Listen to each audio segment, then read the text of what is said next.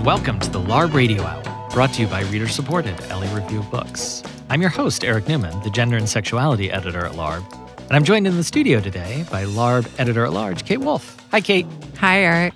So today we're speaking with director Alison Klayman about her most recent documentary, The Brink, which focuses on Steve Bannon, a kind of character that we don't hear too much about in the news right now, though we may soon, because one of the things that the documentary details is his active work to pull together a kind of right, hard right nationalist formation inside of the European Union. And many of the elections in those countries where increasingly far right nationalist parties have moved to the center of political discourse are coming up in May. Mm. So, in some ways, actually, this documentary, which I think does a lot to break down the kind of edifice of like an evil villain and genius that Bannon has built around himself in US media may become relevant as we start to see how things are mm. going to shape up in the EU. Great. Yeah, yeah. I thought I thought we were perhaps rid of Bannon, but I, I guess maybe not. Right, well, not many cherry thoughts for this particular Thursday. Mm. But we should also tell listeners uh, before we get to the conversation with Alison that the film debuts in New York and L.A. as well as D.C. March 29th, and then should be opening up to theaters in a wider run moving forward. Right, and it's good that there's a movie about Steve Bannon because you know Steve Bannon used to make movies. Yeah, exactly. So, not good ones. This is a better. Have you docu- seen Have you seen his films? I should admit that I have not. So the, don't but the, speak I, I shouldn't you. say okay, but the outtakes that I have seen from them, you know, packaged together and like other documentaries, uh-huh. do not look promising uh, nor worth my time. Okay. All right, so let's get to something that is worth our time, which is this interview with Alison Klayman. Okay.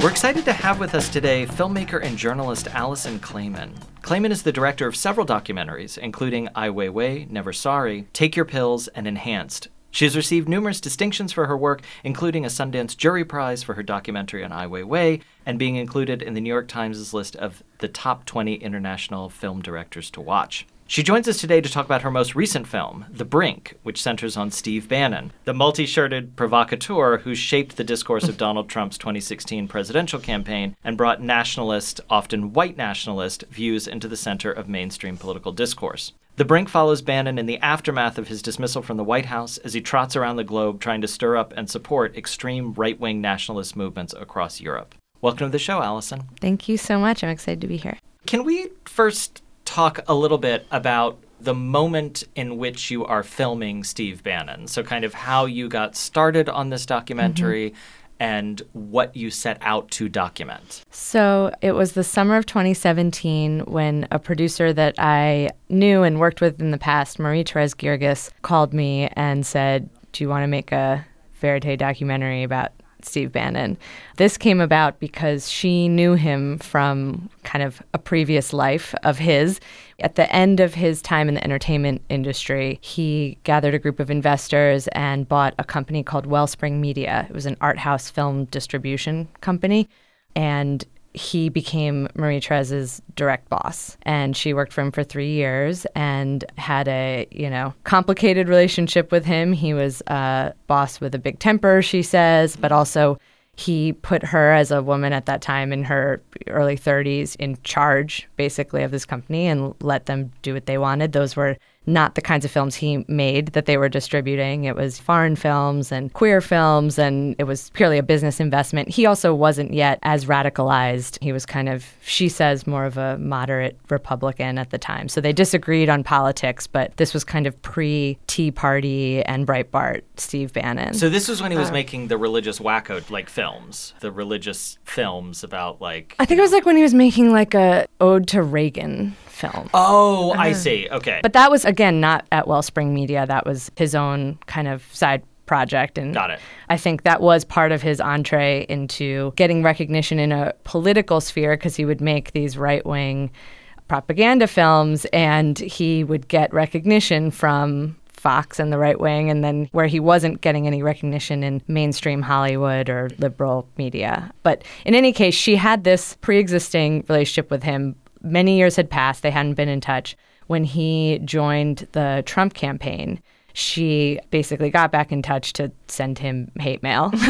it's quite amazing just to say how horrible it was what he was doing, how deeply disappointed she was that he should be ashamed. I mean, really, like harsh stuff. I didn't ask if I can even curse on the podcast, but, you know, and to her surprise, he would write back. And, you know, she was like, man, I mean, if he's texting me during a presidential debate. Clearly, I have good access here. And because they had a trust from the time that they knew each other about 15 years ago, she thought that there might be a way to ask him to do a documentary. And I want to go back to when she approached you. Why did she suggest a verite documentary as opposed to more of like a talking head or some other form? Totally. And that was key to the whole idea. And the impetus for why make a documentary, period, first of all, is like, well, one, I think she felt like, you know, personal catharsis of like, sending him hate mail is only satisfying to a point and there's something bigger you could do. And what she thought a documentary could provide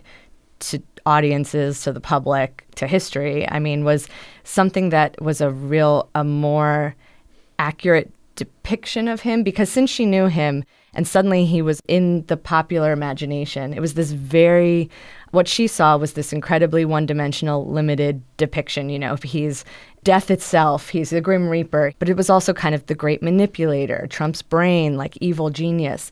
And she was like, these are actually, they're one dimensional, but they're actually very powerful images that he was probably gathering strength from. And he was able to, it's capital. You know, it sounds like he's powerful, it sounds like he's mm-hmm. brilliant. And she was like, I think that depiction has some big holes that if you fill, it will help people better understand what he's actually about and how he's actually doing what he's doing. And the idea that being human it's not humanizing, it's kind of demystifying. Or that is to say, if you don't recognize that people who are doing bad things in the world actually are human and they're not necessarily foaming at the mouth and breathing fire 24 hours a day, you might then have a better sense of what to look out for. like you might not know what a bad person is if you think that they are only one way, like an SNL depiction of the Grim Reaper. So when you started to make this documentary, did you set out to make a portrait of a bad person? I mean, not really. So that goes back to the question about why verite. It was also because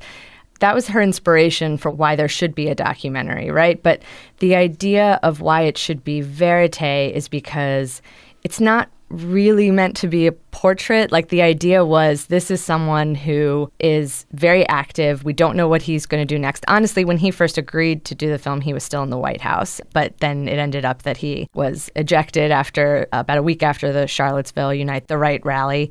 What he was going to do outside of the White House with Breitbart, it seemed like it was something where you could be on the front lines and see what is he interested in next. It felt like it was going to be relevant. And in truth, he is someone who is articulating a vision for an international far right unified movement. That is something that is puts him in a position where he where we're like we want to see where he's going, what he's doing, who he's working with.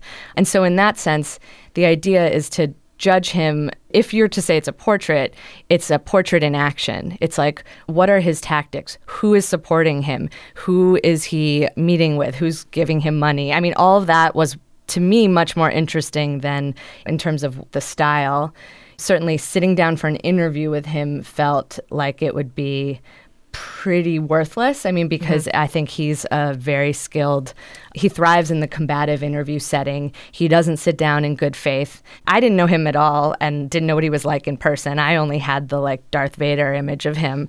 But now that I have observed him for many, many, many hours, I see how he works and he changes the topic, he lies, he distorts facts. So to me, sitting down and being like, what do you think about something? is like, it's not going to bear fruit, really. And when she, going back to like how it happened, I mean, she asked him to do a documentary and said, you know, we need access, you need full creative, you know, you can't have any creative input at all it's probably going to be critical. I probably couldn't find a good director who agrees with you, mm-hmm. but it'll be high quality. It will be like a fair treatment. It will. She played it to his ego, you know, so it'll be prestigious, you know, I'll get a great director, we'll have good distribution. And he said no several times. First time I think he said, You'll destroy me.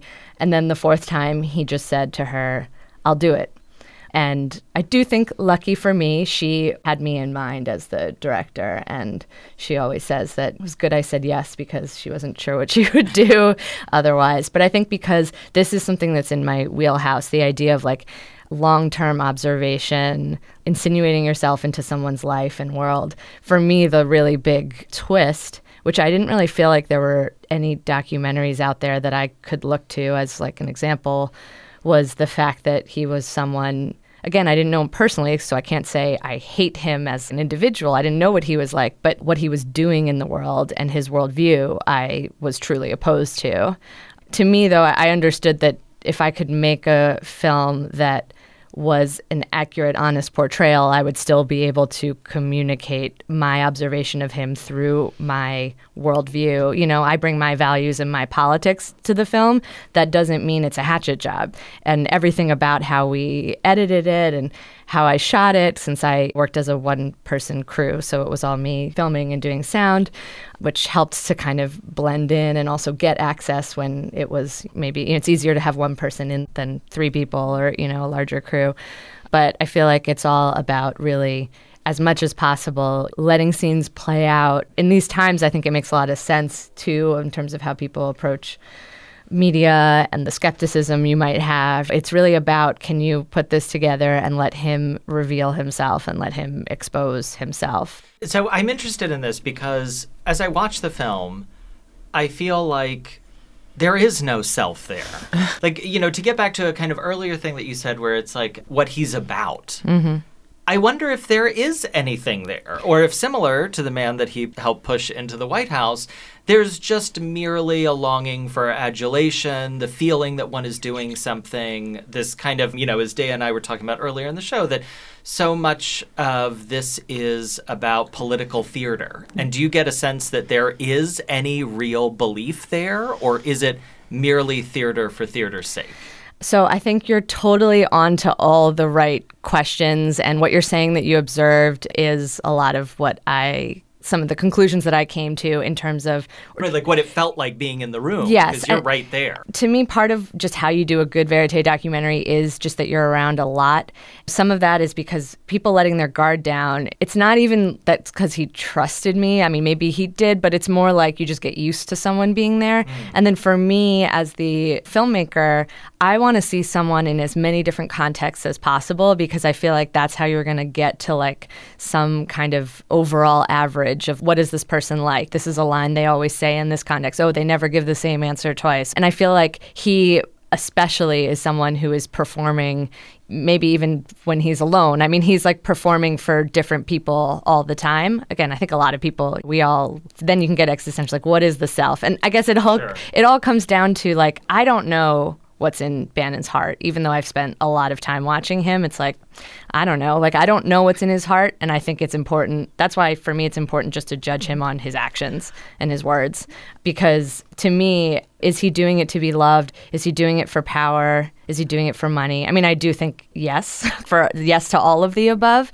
Is he doing it and what is the real root of his ideologies? I mean, I think I can't say if he wakes up every morning and is like, I want to like harm Muslims and I want to harm black people or but I think in effect that's what he's doing. He's willing to countenance, he's willing to dog whistle, he's willing to promote policies that tear families apart. All these things, it's like I don't even. So I always am like, does it matter what where he well, comes from? Because that's what he's doing. So what did you take away? Did you take away a vision for the world from him that is just a white nationalist world, like a united? I mean, it's telling that the film begins with him describing the ingenuity of the Nazis and mm, the yeah. concentration camps and how he was so wowed. I mean, he's saying that he yes, it was chilling the precision of Birkenau or whatever, but it's he's intrigued obviously as he's talking about it. You can tell he's getting excited. So, do you think it's something like that because it's hard in the film to balance that kind of banality of his day-to-day life of you show him drinking lots of Red Bull and mm-hmm. you know on the computer, talking on the phone. He's such a schlubby guy. It's like he doesn't seem of much consequence and since you don't get such an idea of his ideology it's hard to tell exactly like who we're dealing with as we see the documentary i mean to me the ideology and the thinness of any ideology except one that is rooted in racism and white and Christian supremacy is I think that's what the film shows, but again, I can't say I know what's in his heart, so I'm just showing what I observed and I think it is the viewers can decide. Obviously, he wants to frame it all. I really think he's busy trying to mainstream and like frankly co-opt a lot of language of the left in terms of making everything about economics and jobs and helping citizens.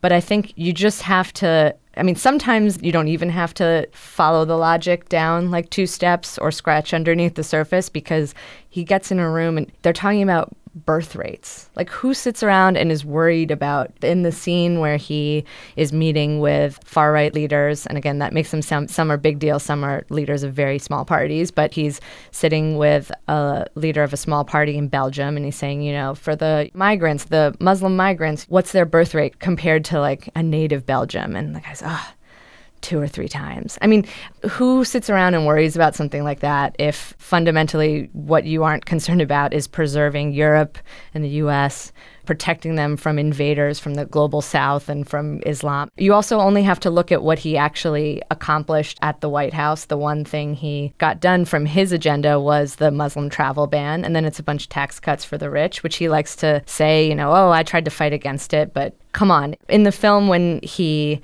the night before the midterms, he's saying, Oh, if we lose the midterms, we're not going to get a wall. I'm sorry, you had two years where you controlled all branches of government. If you wanted to fund a wall, you had two years to do it, and you didn't. What you did was you enacted a travel ban against Muslims and you made tax cuts for the super rich. To return to what you were saying about looking not at this kind of empty signifier that is Bannon, but rather his words and actions, I mean, I think there you also see, and your film draws out, these deep ironies that point to somebody who is whatever is going to get attention. You know, so for example, the class politics, right? Oh, I'm all about the working class, but I love talking about the irony that it's like I'm staying at these five star hotels, I'm flying on these private jets.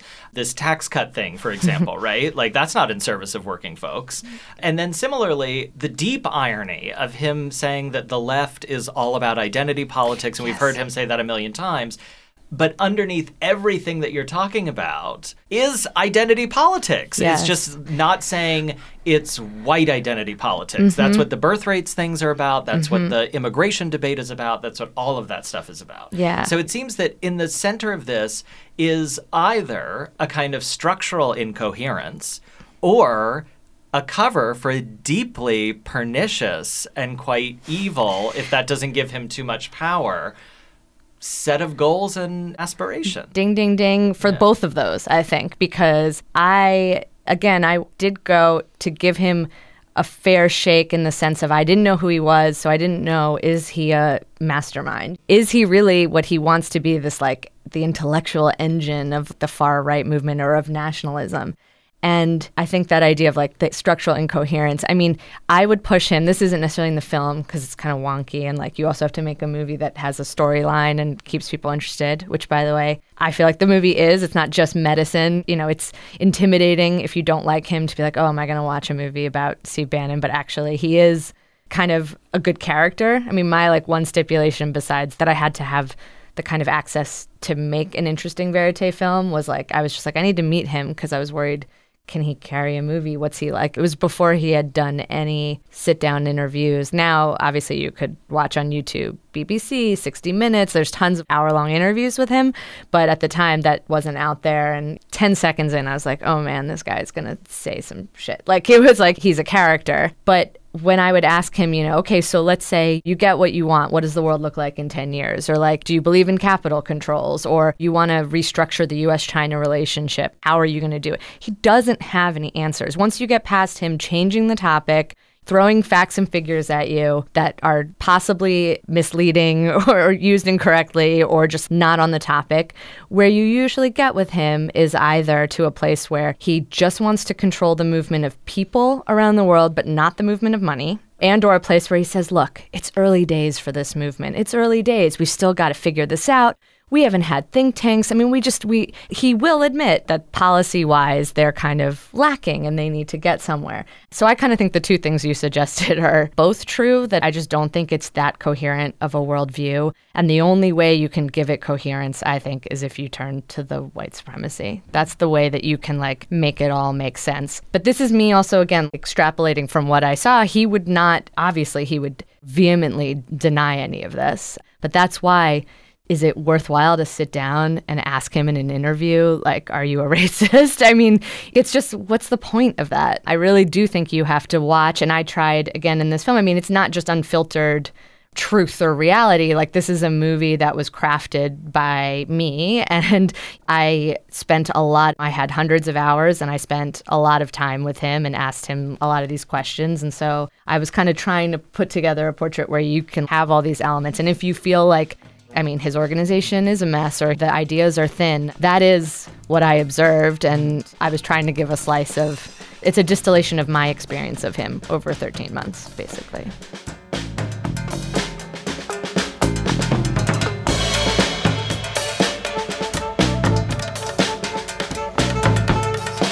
You are listening to the LARB Radio Hour, recorded at KPFK Studios in sunny Studio City. We've been speaking with Alison Klayman, director of The Brink, we will return to that conversation in just a moment, but first, we have this week's book recommendation.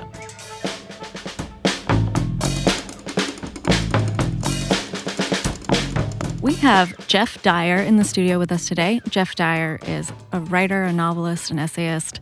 His latest book is Broadsword Calling Danny Boy Watching Where Eagles Dare.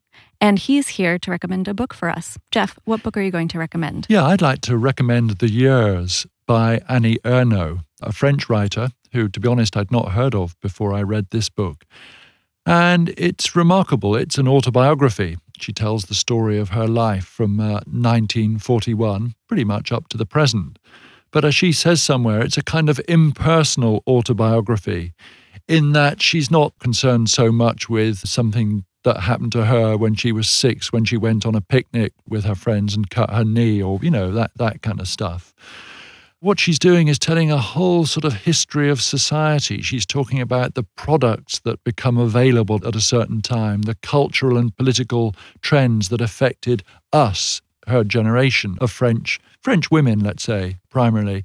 And it's just got this wonderful sense of that you're moving through a very, very personalized form of history. And it's hmm.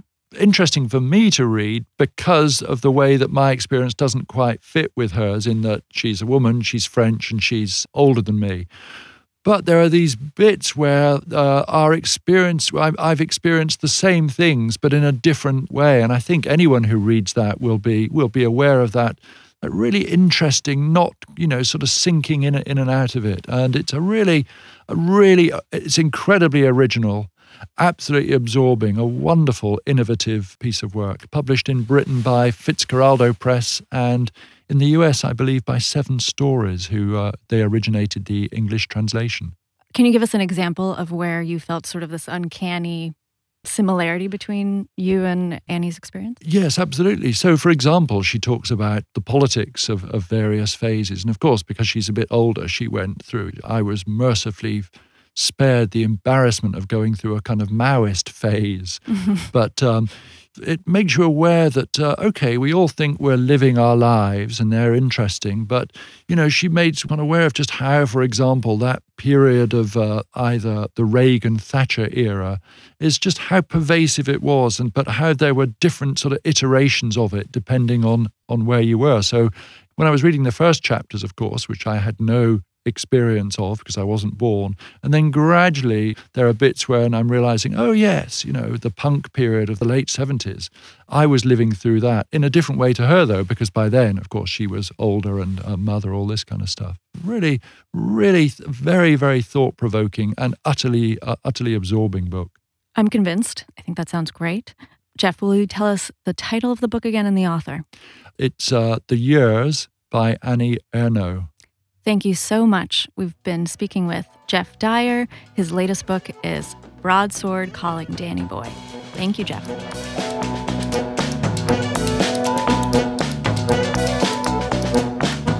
You are listening to the LARB Radio Hour, We now return to our conversation with Alison Klayman, director of The Brink.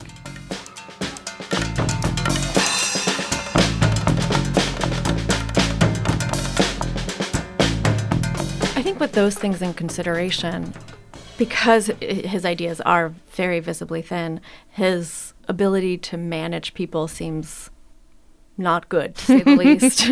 Um, there are many times when you just hear him yelling at, at people for a variety of reasons, and they also seem incompetent. With all of that, and, and because so many of the conversations that we witness in the movie, particularly with him, between him and I think Nigel Farage, you get the sense that there is nothing there but uh, essentially a blowhard.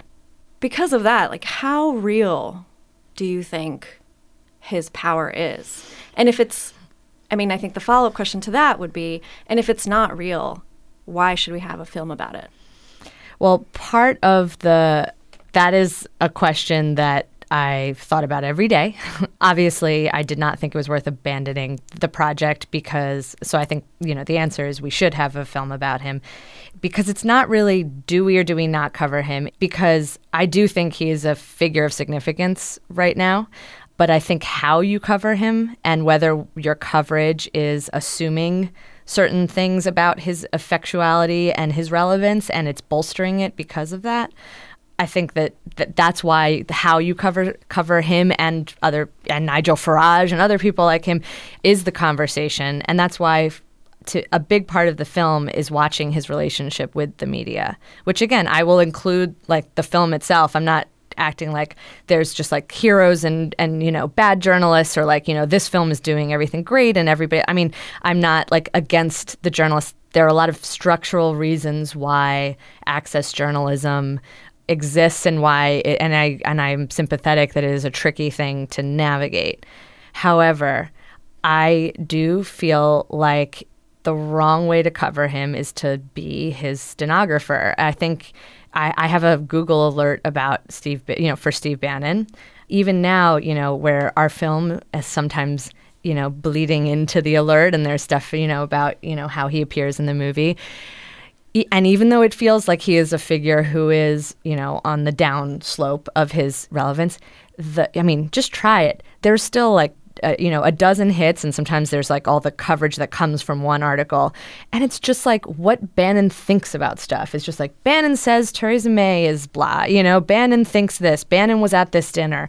Um, and part of why that is is because he works the media. Like this is something that he loves. He, uh, you know, he he does kind of charm them. I think he has a gen, and it's not just nefarious. I think he like, you know.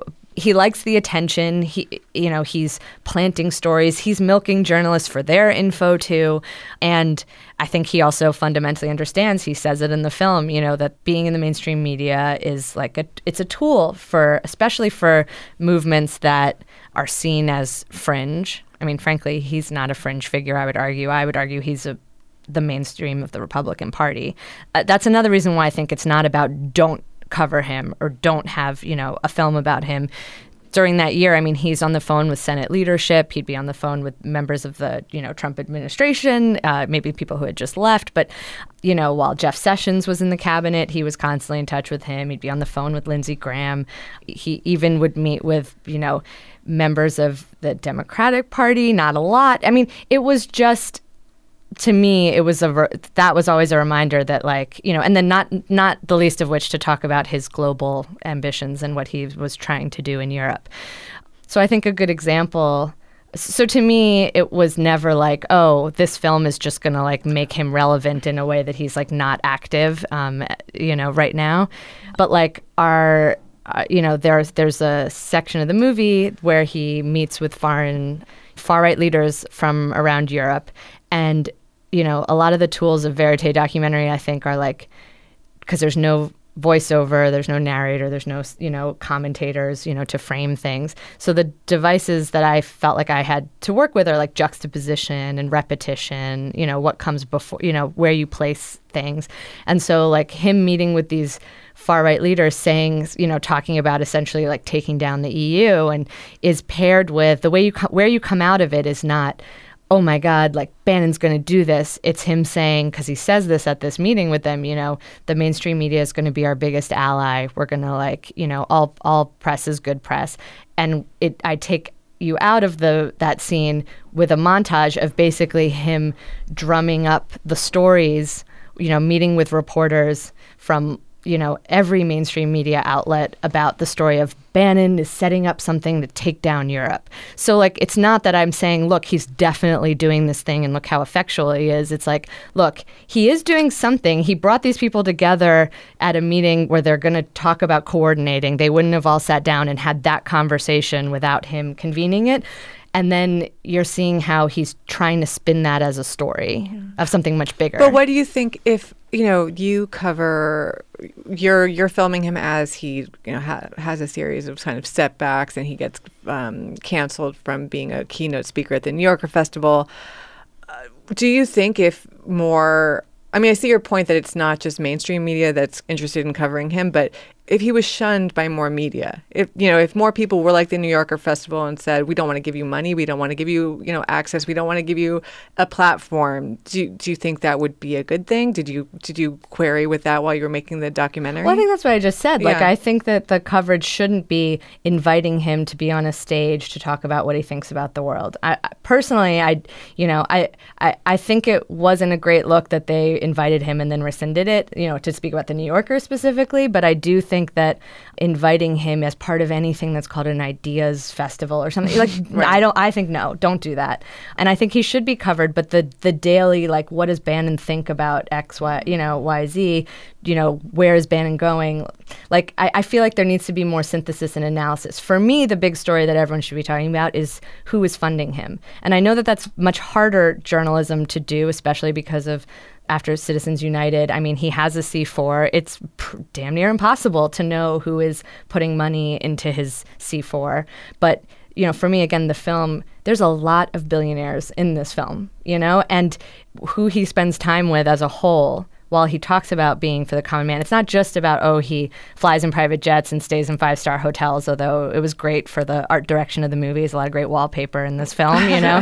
but but he really prioritizes spending time with billionaires. He and, and the idea of for me, the media isn't the only thing that is problematic in this picture. What is really problematic is that he has millionaires and billionaires funding what he's doing to me, if that stopped, then he would really stop. Mm-hmm. I don't know that like journalists taking a critical approach at what he's doing is like. I, I think that's actually necessary. Of course. Um, I think it's the money that is keeping him afloat. The money and the fact that like he, it's also that he himself is not the magic wizard that is like making people move to this side. I mean, part for me of the film also is that it's a movie. It's called The Brink. It's not called Bannon because it's about this whole time, this whole ecosystem. And I think that while we can, I do think the movie diminishes him and kind of deconstructs him as well.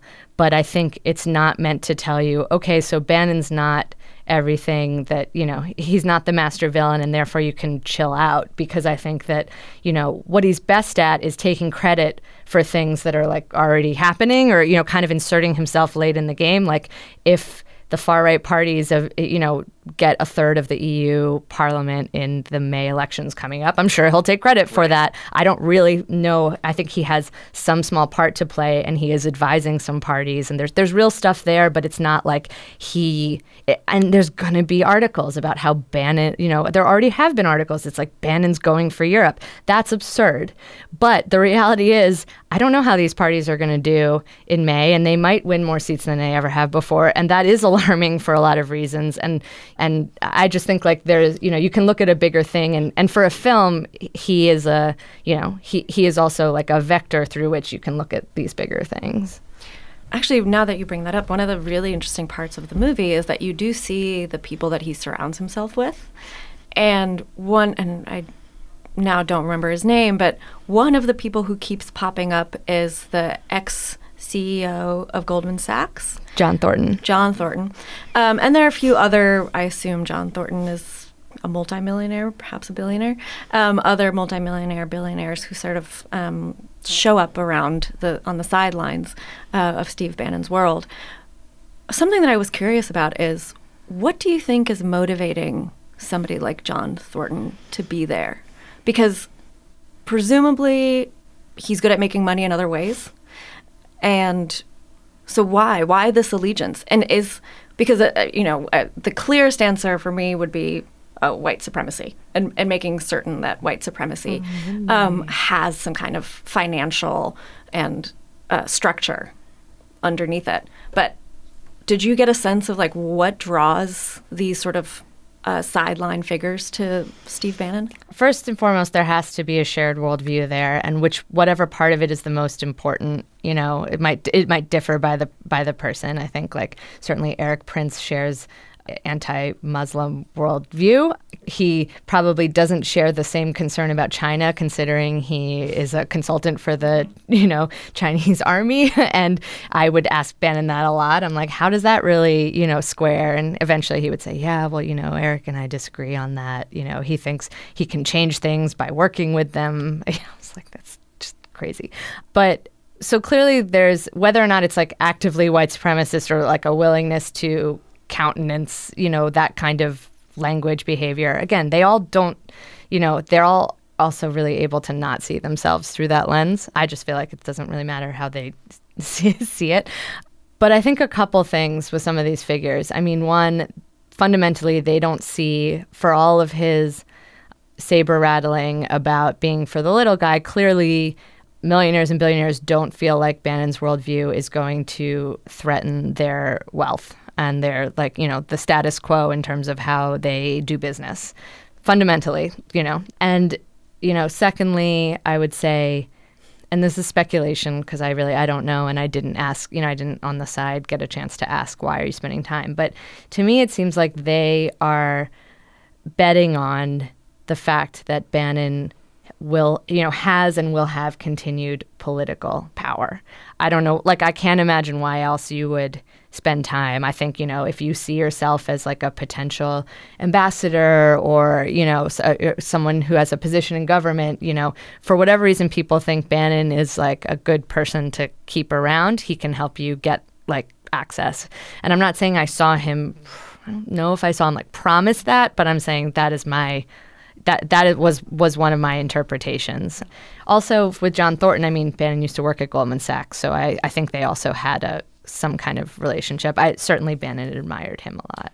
Just one last question as we close out. There's a very interesting moment towards the end of the film. You're in Venice, and there's a reporter whose name I'm blanking on right now from The Guardian. Paul Lewis. Paul mm-hmm. Lewis, who has a wonderful way, I think, of taking down or unmasking Bannon's incoherence and the lack of any real ideas underneath that. And, and dishonesty and, and dishonesty yes. And so he he calls out Bannon the anti-semitism inherent to Bannon's remarks about George Soros. Mm-hmm. and Bannon has no answer. And what I'm wondering is kind of you thinking about how media might respond to these figures. It seems to work actually quite well when we drop the affect of politesse and actually say, no, you're a liar. That is, in fact, wrong. And this is a thing that the media has, for understandable reasons, a lot of difficulty seeming to say. And so I'm just wondering at the end of all of this experience that you've had with a figure like mm-hmm. Bannon, do you think that that is effective? Or how do you think that we effectively if we if we can't all be documentary filmmakers right just day-to-day journalists how do you think that we combat these lies dishonesties and the like deeply pernicious politics that they support? Again all the framing of that is so spot on. Just like the question itself i think you just baked in a lot of like what happens and what people should be thinking about. Um, i mean so a couple things. You know, Paul Lewis goes goes at him pretty hard. You know, he also had a camera there. He was doing something that was like a mini version of what I was, although it's more interview based. He was doing a little, you know, a mini documentary for The Guardian, but he mm-hmm. is the reporter in in frame and narrates it.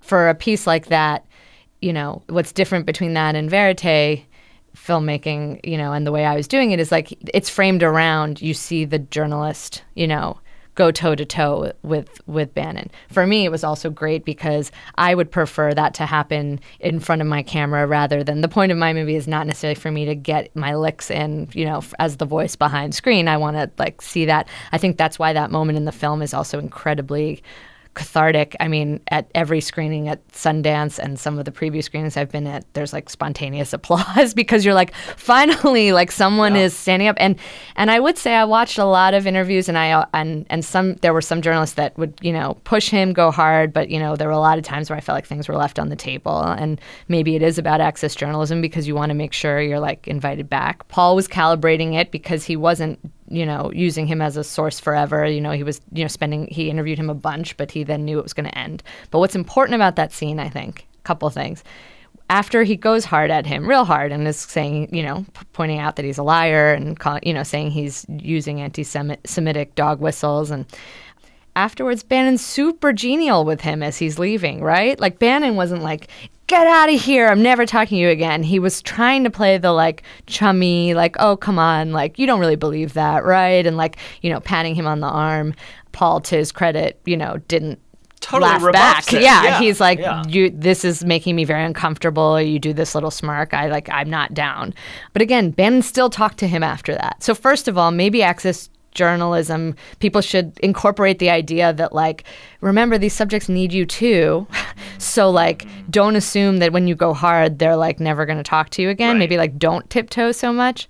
And I also think I, I did know that Paul came into this project similar his project somewhat similar to me in that he was very concerned about how do you cover this person mm. and i just think again like that and it is a luxury what he was doing was more luxurious than what someone who's like a you know doing a different kind of daily news or beat reporting sure. journalism what i'm doing is like great you know it's privileged compared to that in terms of the time that i get to spend but I still think, you know, what people need to do is like not be afraid that people are going to ice you out because like they do need you to, or to do stories where either you come extra extra prepared. The reason he was able to get him is because he was really prepared and he was able to ex- expose those lies. But i also think that kind of confrontation is like not enough for you know the journalism that's needed. I really do think it's got to be about the money. And and you know what Paul's eventual piece that he put together also kind of exposed. He was like, what Bannon says he's going to do in Europe with his, you know, the movement, capital T, capital M, found, you know, organization, provide polling and data, data analytics for the European parliamentary elections. That's actually illegal in most European countries. You mm-hmm. can't be a foreign entity, mm-hmm. you know, providing these kind of tools. Like that is actually illegal. On his piece, put that out there, and Bannon was probably he could have been coming to that same realization on his own. Also, just you know, so I think it was great because there was some substance as well. You know, there was that other substance that comes from the resources of of an organization like the Guardian and the fact that he's a journalist. He was able to expose something. I would also say the story doesn't end there. Just because something's illegal doesn't mean people aren't going to go ahead and do it anyway. So again, to me, mm-hmm. that's like journalists should be doing the kind of thing that I mean, in an ideal world, that like an average person can't do just by hanging out with someone right and like yeah. where like something that they can do that's like more than like you know that's kind of what i was doing i brought a art you know my skills as a documentary filmmaker and i was spending a lot of time but like i can't do the same kind of investigative reporting that someone who you know is working with a with a outlet. I mean i feel like just journalists should just be doing more of that stuff that like you know uh, you feel like that is something only an investigative reporter can do. Yeah so that, that's what i would say to people. All right let's end there. We've been speaking with Alison Klayman, director of The Brink. The film opens in New York, Los Angeles, and DC on March 29th, and in broader theaters moving forward. Thank you so much. Thank, Thank you. you.